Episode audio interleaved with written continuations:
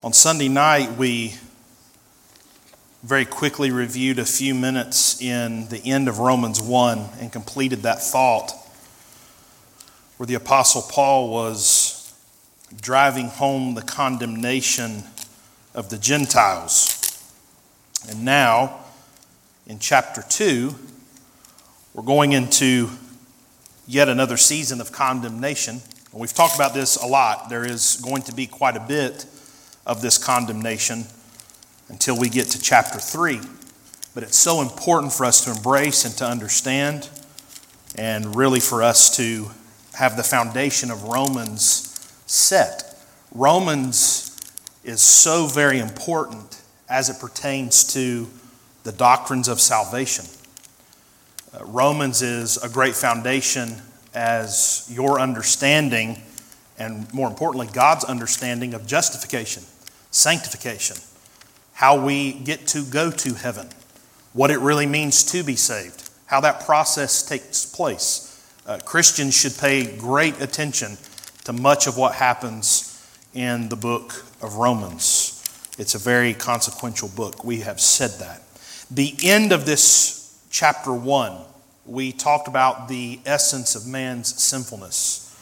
We talked about the expression of man's sinfulness, and then the extent of man's sinfulness. Those uh, verses there at the end that give us the list or the characteristics of those people. Uh, there were some very tough words here backbiters, haters of God. This is in verse 30 of chapter 1 proud, boasters, inventors of evil things, disobedient to parents. There was a lot there and we expressed, we showed the extent of man's sinfulness and the consequence of that sin. Verse 27, it said, receiving in themselves that recompense of their error, which was meet. And what it is, is the law of sowing and reaping. There is a consequence even to uh, the types of sin, the types of lifestyle. Uh, the Bible here really starts to dig into the principles of sexual immorality. There'll be more of that as we go forward.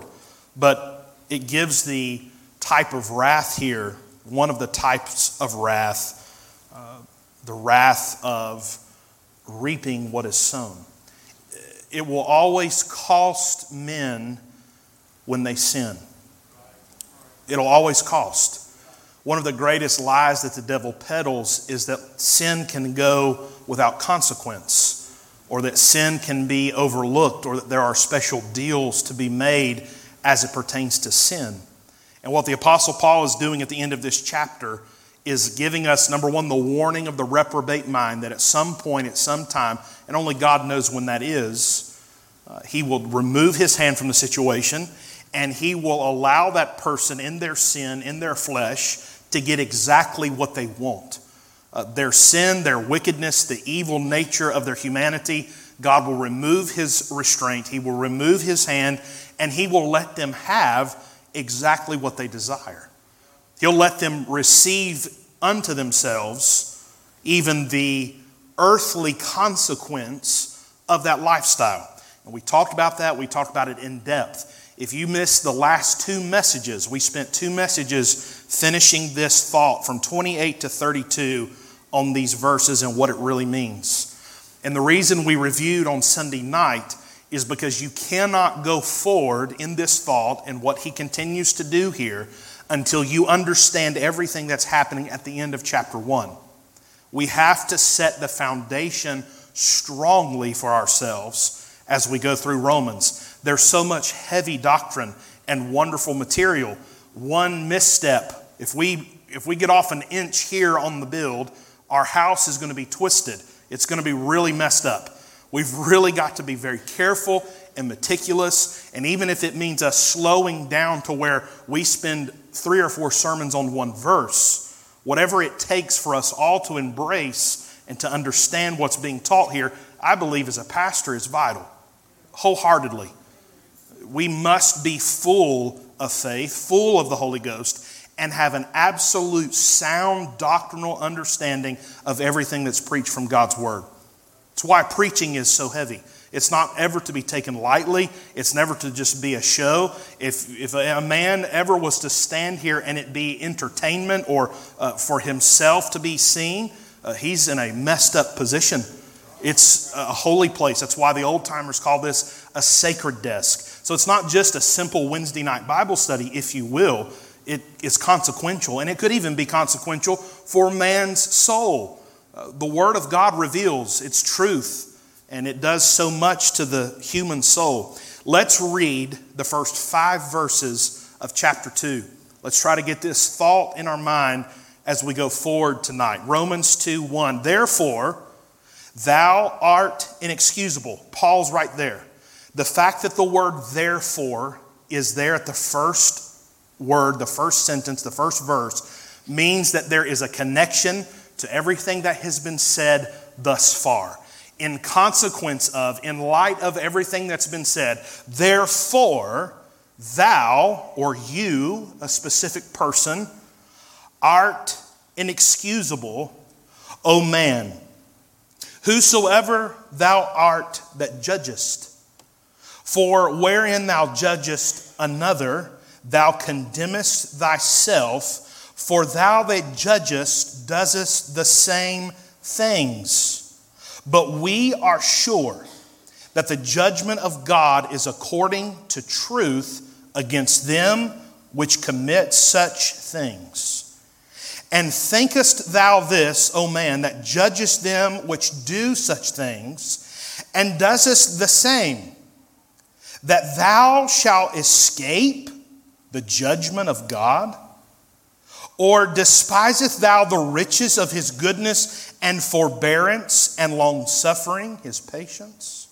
Not knowing that the goodness of God leadeth thee to repentance, but after thy hardness and impenitent heart treasurest up to thyself wrath against the day of wrath and revelation of the righteous judgment of God. The Apostle Paul is digging deep here. We're in four by four, we're in the mud, and we are continuing to dig down, going into the condemnation. Now we've passed from the Gentile and the pagan world, and now we're going into a season of self righteous, Pharisaical, holier than thou attituded Jews who see themselves in a different light than that of which God actually sees them. People who feel like they have some sort of moral excellence, but it's moral excellence that's separated from God. In other words, it's righteousness that human beings can construct in their own power. It's righteousness that men can embrace in their own ability. This is not righteousness that comes from God. It's not morality that comes from the law. Rather, it's something that comes from human beings themselves. And what he's saying here is those people or this particular person that is at that moral place of human understanding who is at the holier than thou seat of judgment, looking down on other people without the righteousness of God in their own lives, are storing up for themselves the wrath of God. They're storing up for themselves more judgment. There are verses in Hebrews and James that absolutely uphold the fact that to whom much is given, much is required, and to whom those people are that have been given much, more will be held against them at that day of judgment. The more truth that you possess, the more light that you have, the more goodness of God that has been revealed unto you, you will give an answer for that light received, for that truth, for that goodness. It's biblical. You will answer for what you've been given, you will answer for what you've been shown, what has been revealed to you by the Holy Ghost of God. But for these people who are, again, understand without the righteousness of God, what does that mean? That they're lost. That these lost people, are storing up for themselves more wrath and more anger from God at the day of judgment. This verse, I said it Sunday night, this passage especially, verse 1 and verse 2, are one of the greatest, most abused set of verses in all of the New Testament. People will use these two verses as their crowbar, as their get out of jail free card. Anytime someone, in, even in love, comes to them with a concern about something in their life, they'll use these verses as a shard of glass to cut the person who's come to them in love and say, Well, you don't have a right to judge me. You can't judge me. You can't judge my life. That's not biblical. I can judge you. How am I to assess the fruit of your life? Jesus said, You will know them by their fruit. You see, we take this uh, inference towards a lost person, and if we don't really understand what's being said, then we'll say, Well, you can't judge people. No, you have to judge people. You have to judge the morality of a situation. You have to know right from wrong. How do you do that without the Holy Ghost of God allowing you an opportunity to judge the situation or the character of a person? We have to be practical in our living. It's not that we live with horse blinders on, it's that we look at them in the right way. It's done in love. This does not give us the right to be the Facebook, Instagram, Snapchat uh, police of Trinity Baptist Church or whatever group that you're in and get your record book ready. And then the next time you come to church, well, did you see what he posted? Did you see what she said? Did you know where they went? Did you see? Do, do we know what was in that Yeti? I bet it wasn't sweet tea. Don't act like you don't know what I'm talking about. That's not what this is. The judging allows us an opportunity to assess where we are and the relationships that we have. But it's judgment from the wrong type of people in the wrong way that stores up wrath of God. These are lost people. Now, let's move on from this because there's something in here tonight. It's very specific, my burden tonight. And I, I don't want to get bogged down at any point in this study. But especially yesterday and this afternoon, I cannot get away from one fact that everybody in this room, no matter how long you have been saved, no matter your position in the church, no matter if you teach Sunday school, no matter if you're a part of the e church, everyone in this church must understand what we're dealing with on the surface and what we're dealing with underneath as it pertains to what the Apostle Paul is saying. Now, Paul, as I said, is continuing to drill deeper. But what he is drilling deeper into, it's like going to the dentist and finding a cavity. What he keeps drilling out, in essence, is best summarized with two words total depravity. Total depravity. What the Apostle Paul is doing here is showing human beings He's demonstrating for us, the church, what humanism is, what human beings are, apart from a radical transformation, a rebirth, a regeneration, the salvation given to you by God. This is the opportunity for you to read the ingredient label on the back of the human being and see the desperate need of every man, every woman, and every child of a head on radical encounter, a head on collision with the Holy Ghost of God.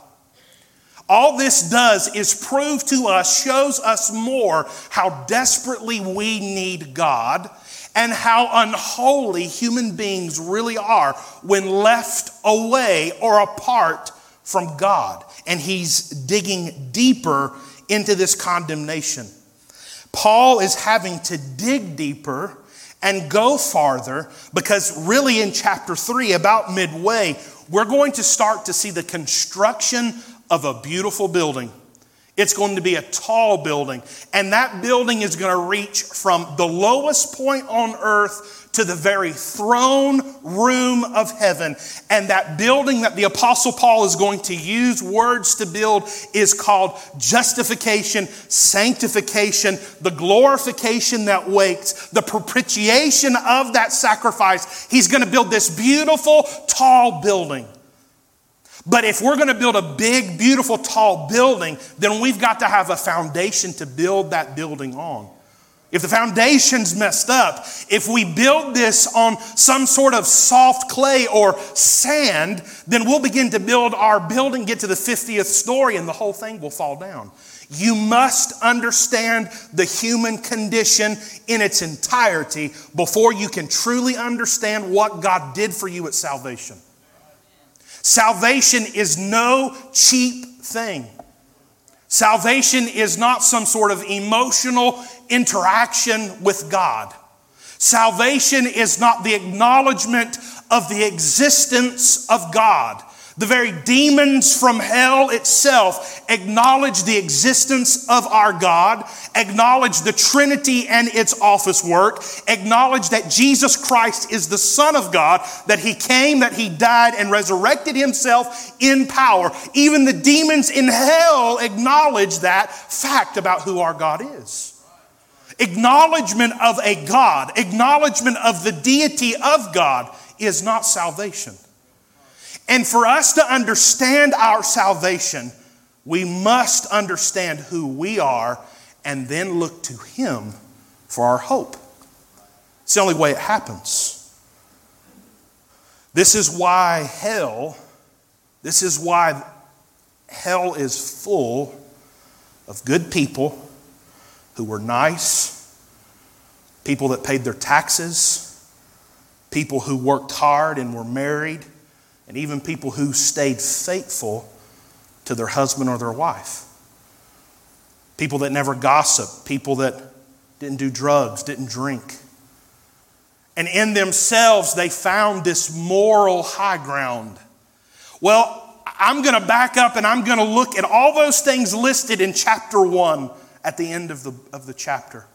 And, and, and I, I'm not a backbiter, and I'm not a hater of God, and, I'm not a homosexual, and, I'm not a lesbian, and, I'm not unmerciful. I'm kind to people. So I have in myself found the moral high ground.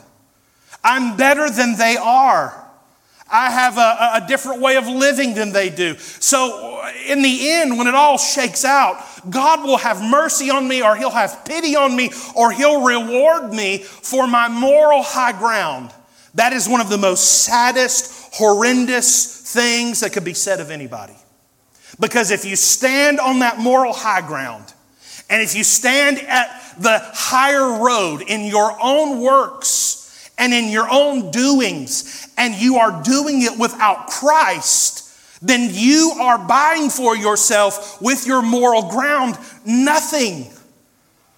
Morality is not Christianity. Morality is not salvation. Being a good person will get you nowhere with God. You say, well, how can that be?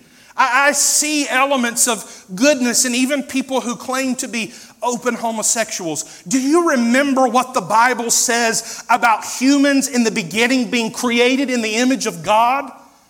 There were elements of humans that were good God made us to be perfect, to live in the Garden of Eden. But unfortunately, our father Adam and Eve messed all of that up. And since that time, there may be a flash in the pan of the old existence, of the old humanity, but it is overcome, it is broken, it is fractured. And there between God and human beings is a great chasm that your morality, that you're doing good, that you're being good, will get you sent to hell. It's not a popular truth in these days, but it's who we are apart from God. These are people who are looking into life. And they're living under the rule of their own self righteousness. And what that does, because of what Jeremiah, the weeping prophet, said about the human heart, it allows them to find the vindication and the justification for their willingness to admit that there is a God, but their rebellion to surrender to who that God is. In our circle, in our area, I used to hear it all the time. If I ever had an opportunity, and I'll be honest, the few times that I was able to witness to someone in the back of an ambulance, many times it would be met with this. I would say, Sir, do you know if you died tonight or if this wreck that we just came and picked you up from, do you know if, if this went differently? Do you know where you would be right now if that head on collision had have killed you and we weren't in the back of this ambulance and going to the ER, but rather we were going to the morgue? And so many times I would hear nice people who worked hard for their money, who had calloused hands and sweaty t shirts and cute little families, they'd say something like this Well, me and the big man upstairs, we know each other. We've got a deal made. He knows me, He knows my heart. I'm a good person. I go to church at Easter. I, I tell my kids about Christmas isn't just about Santa Claus, and we're good. Breaks my heart. Because in our humanity, we will find for ourselves some sort of glowing light that we will call the inward goodness or the Spirit of God. And it is a spirit, but it's the Spirit of Adam that lives within us and not the Holy Ghost of God that indwells us as believers. You see, for everything that God has real, Satan has a counterfeit. And if there can be emotion, a fuzzy feeling, an opportunity to find the moral high ground, the human being will take it. That's who we are. And this verse 3 really is the alarm. And thinkest thou this, O man, that thou judgest them which do such things and doest the same, that thou shalt escape the judgment of God? The issue is that people really don't understand what they are as sinners. You see, we began back in the 90s, especially in the 90s, the materialism of the day, the desire and the hunger for the dollar. We were so distracted, we were so blessed. You watch all the documentaries about September the 11th, and there's so much that points to where we were as a nation. We were being oohed and awed by bright, shiny objects. And even then, you begin to see a decline as it pertained to church attendance by even faithful people. You begin to see the message begin to change to be more inclusive to more lifestyles and more ways of living, maybe even in ways that churches had never preached before. Things began to change. And somehow we became comfortable allowing sin and allowing the old nature to somehow find a root, to find a place to coexist in the Christian's life. But the Bible teaches us that the two cannot coexist. And when we stop seeing God for who He is and experiencing, as Pastor Nathan preached a couple of weeks ago, about the glory departing, and we choose to begin to ignore our duty as Christians, our duty as God's children, and we begin to back away from our expectations to be salt, to be light, to be different, then we begin to lose sight of who God is, and we begin to forget who we were prior to our salvation. We can never lose sight of who God is, and we can never lose sight of what human beings are apart from Christ. 2 Corinthians 5:17 is sort of the pivot for a lot of this. It says, Therefore, if any man be in Christ, if you're in Christ tonight, say amen. amen. Okay, according to the Bible, then, therefore, if any man be in Christ, he is a new creature. Old things are passed away. Behold, all things are become new. If he becomes a new creature, the person that's in Christ. if the change has to be that radical, if it's not just some sort of band aid applied to the wound, if it's a complete about face of the former lifestyle, then what exactly is the old ways, the old things, the old man that has passed away? Well, the Bible teaches that all men as a consequence of Adam's fall, are born very particularly set. I want to give you those things and then we'll move on for the night. Number one, men are born morally corrupt. Morally corrupt. There is nothing within a human being that has not been saved that can find anything that God will accept as good within Himself. The Bible talks about our righteousness, our goodness is as filthy rags. Mark 7 21 through 23, it says this For from within, out of the heart of men, proceed evil thoughts, adulteries, fornications, and murders, thefts covetousness, wickedness, deceit, lasciviousness, an eye, an evil eye, blasphemy, pride, foolishness. And notice this verse all these evil things come from within and defile the man. It comes from within. That is the portion that is not taught.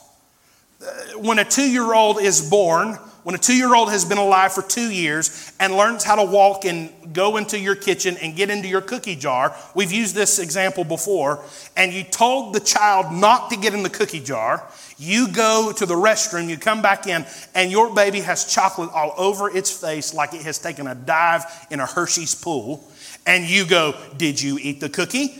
Who taught the kid to look at you in the eye with chocolate all over its face and say, No? Who taught it that? It was born with that nature inside, morally corrupt. Every single one of us, no matter who your mama was, no matter who your daddy was, no matter your lineage and heritage as it pertains to preachers or ministry, no matter who you are, no matter the color of your skin, every single man, woman, and child in this room was born morally corrupt.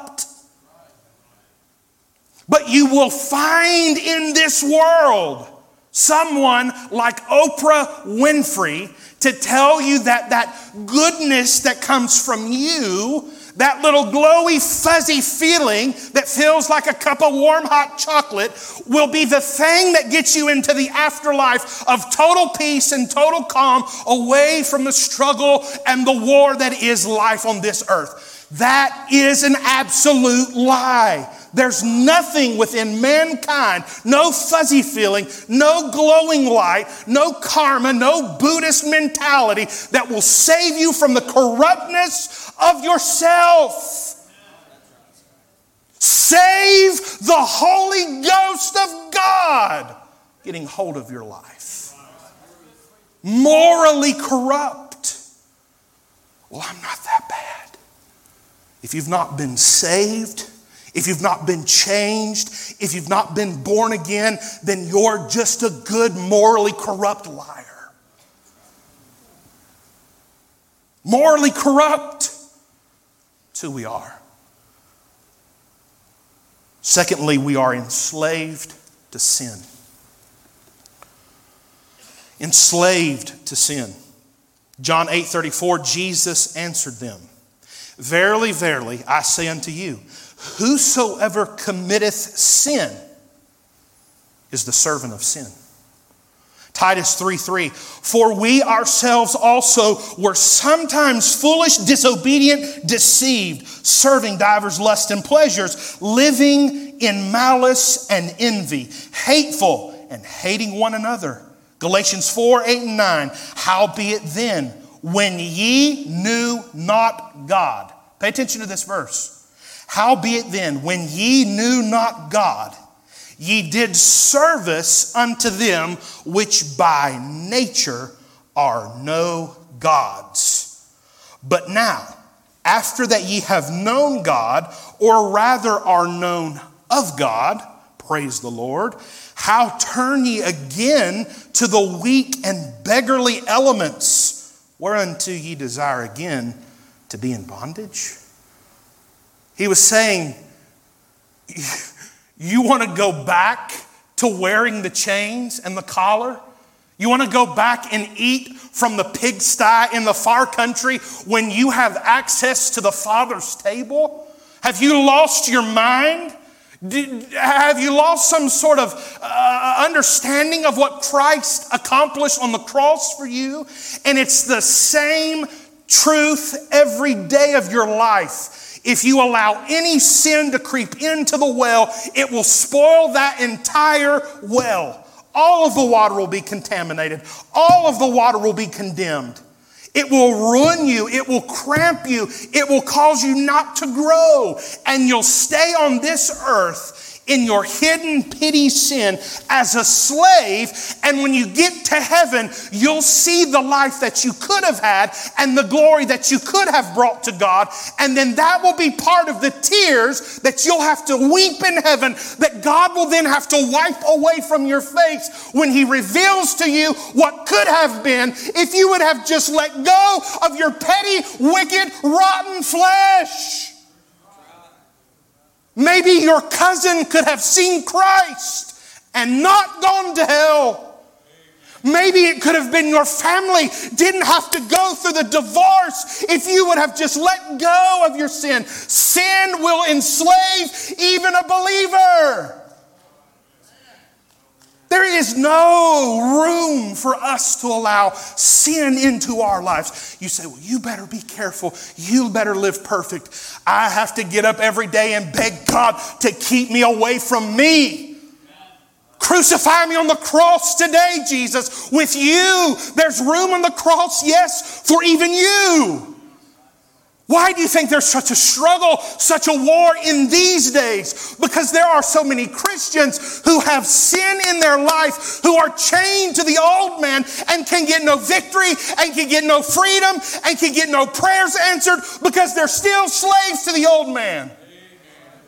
And we wonder. Sin will enslave you. The Apostle Paul is giving us an opportunity to evaluate ourselves.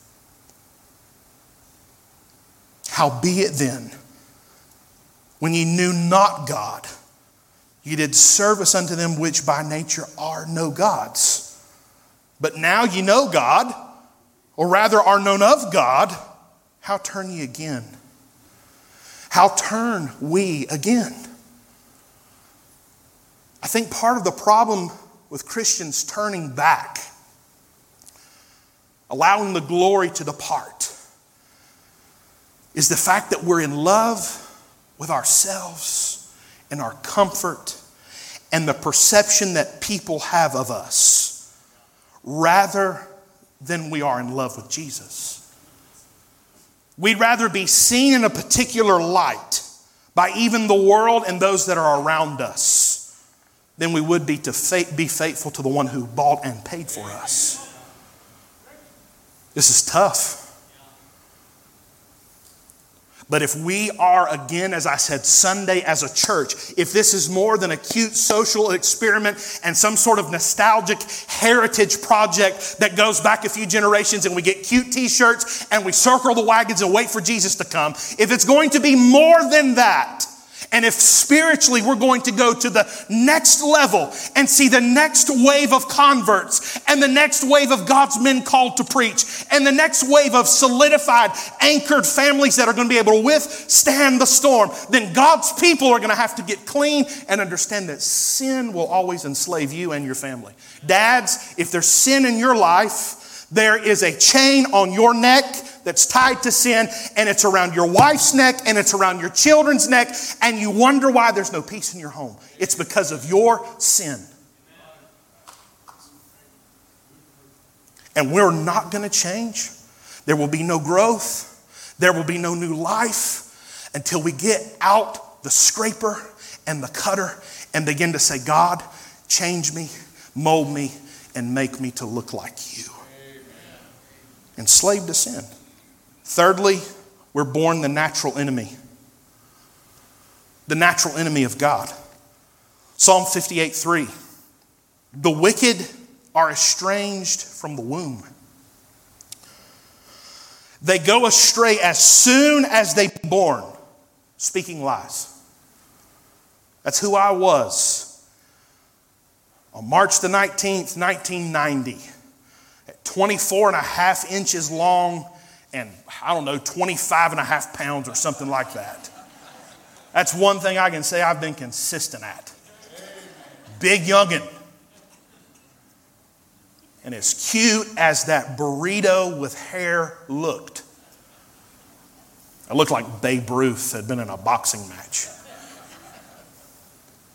But as cute as that baby is, maybe the newborn that you've got at home, as beautiful as your two year old or three year old daughter is, the Bible teaches clearly that that child needs someone to preach the truth and point to the fact that it was born a natural enemy of God.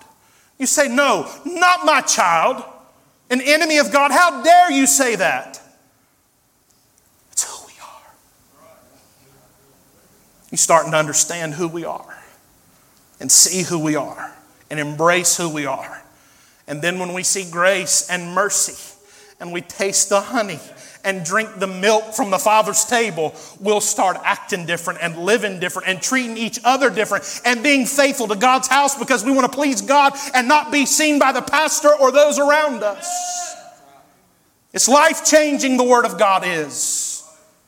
But we can't just pick the portions we please. We must consume all of it. And I was born a natural enemy of God. John 3:20 says, "For everyone that doeth evil hateth the light, neither cometh to the light, lest his deeds should be reproved." He's saying everyone that does evil, that harbors wickedness and sin, hates light. Because when you get in the light as a wicked person, it begins to expose your wickedness. It begins to expose your sin. It begins to expose your flesh. For everyone that doeth evil hateth the light. That word there, light in Greek, is phos. Say it with me. Phos.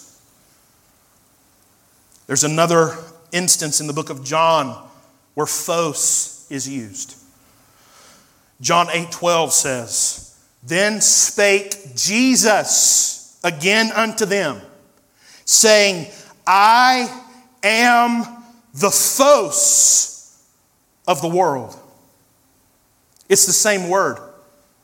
The phos, the light that Jesus says here that I am the light. He's saying, I am the phos of the world. He that followeth me shall not walk in darkness, but shall have the phos of life, the light of life. But this verse in 320 says, For everyone that doeth evil hateth the phos. Humanity is born, bred, hating the phos, hating light, hating truth and Jesus said, I am the phos, I am the light. The Bible teaches that wicked people, whether they want to admit it or not, sinful men apart from God, they actually hate Christ Himself. That is the essence of humanity. That is the essence of the fallen nature. That we would hate the phos, the light. That we would hate even Jesus himself.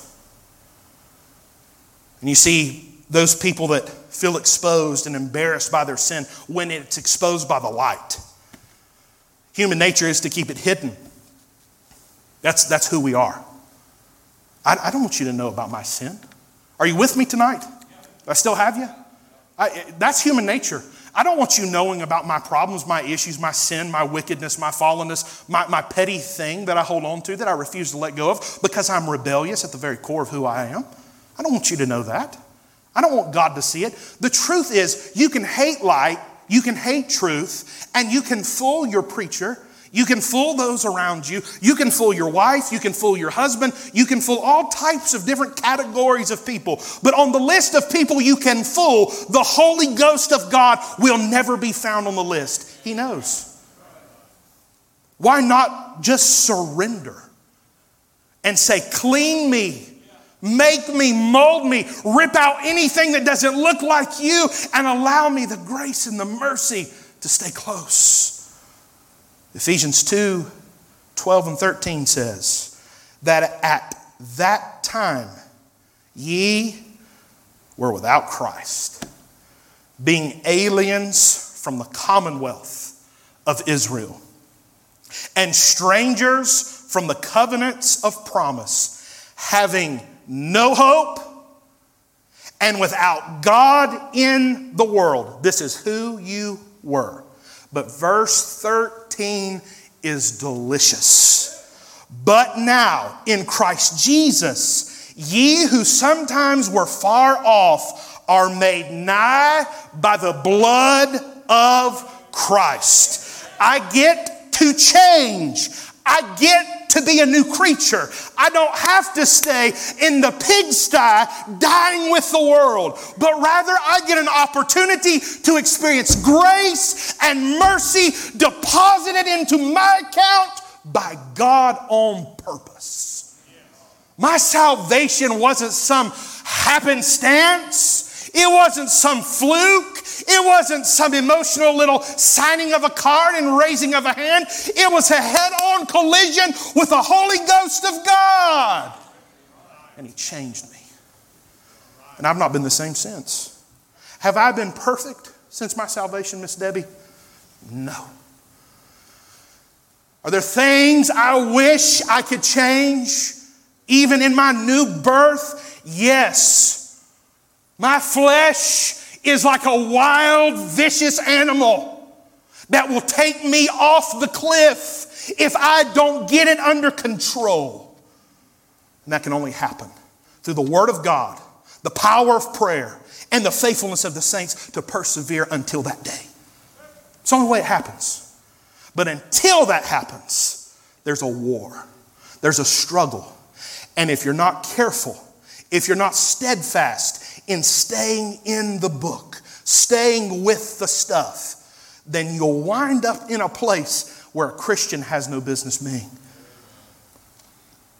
Lastly, you were born unable to please God. Unable to please God. Or even of themselves, of ourselves, in our nature, in our human ways were we able to turn to Christ for salvation? Listen to me. Don't mix my words. Don't put a label on this. Just embrace the truth of God's Word. The best way I know to put this is that I did not find Jesus.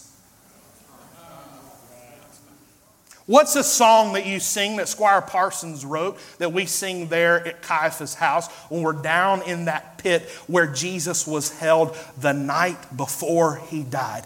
He came to me. Yeah, he came to me.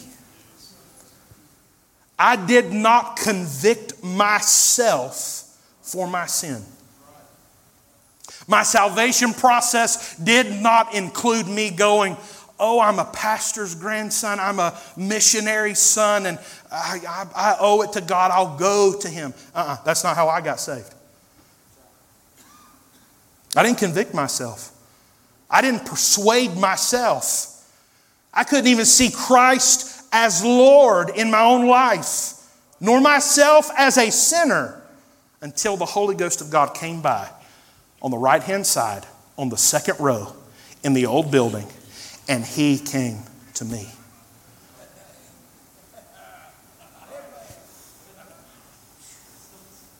I didn't sign a banana and become one of the bunch. I don't remember what I prayed.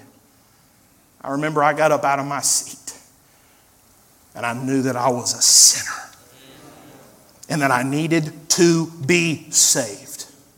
And in one instant, I believe with all my heart, the moment I responded to the wooing and the drawing and the persuasion of the Holy Ghost, right then and there, I got regenerated, born again, saved, saved, saved. And no matter what happens in this life, nothing will ever take it away from me. And anything that challenges that is nothing more than spiritual warfare. The reason some of us struggle with the doubt of salvation is because we're not willing to let go of our pride and completely cast ourselves at the mercy of what the Holy Ghost of God did when He came to you. Confidence and authority. Confidence and authority.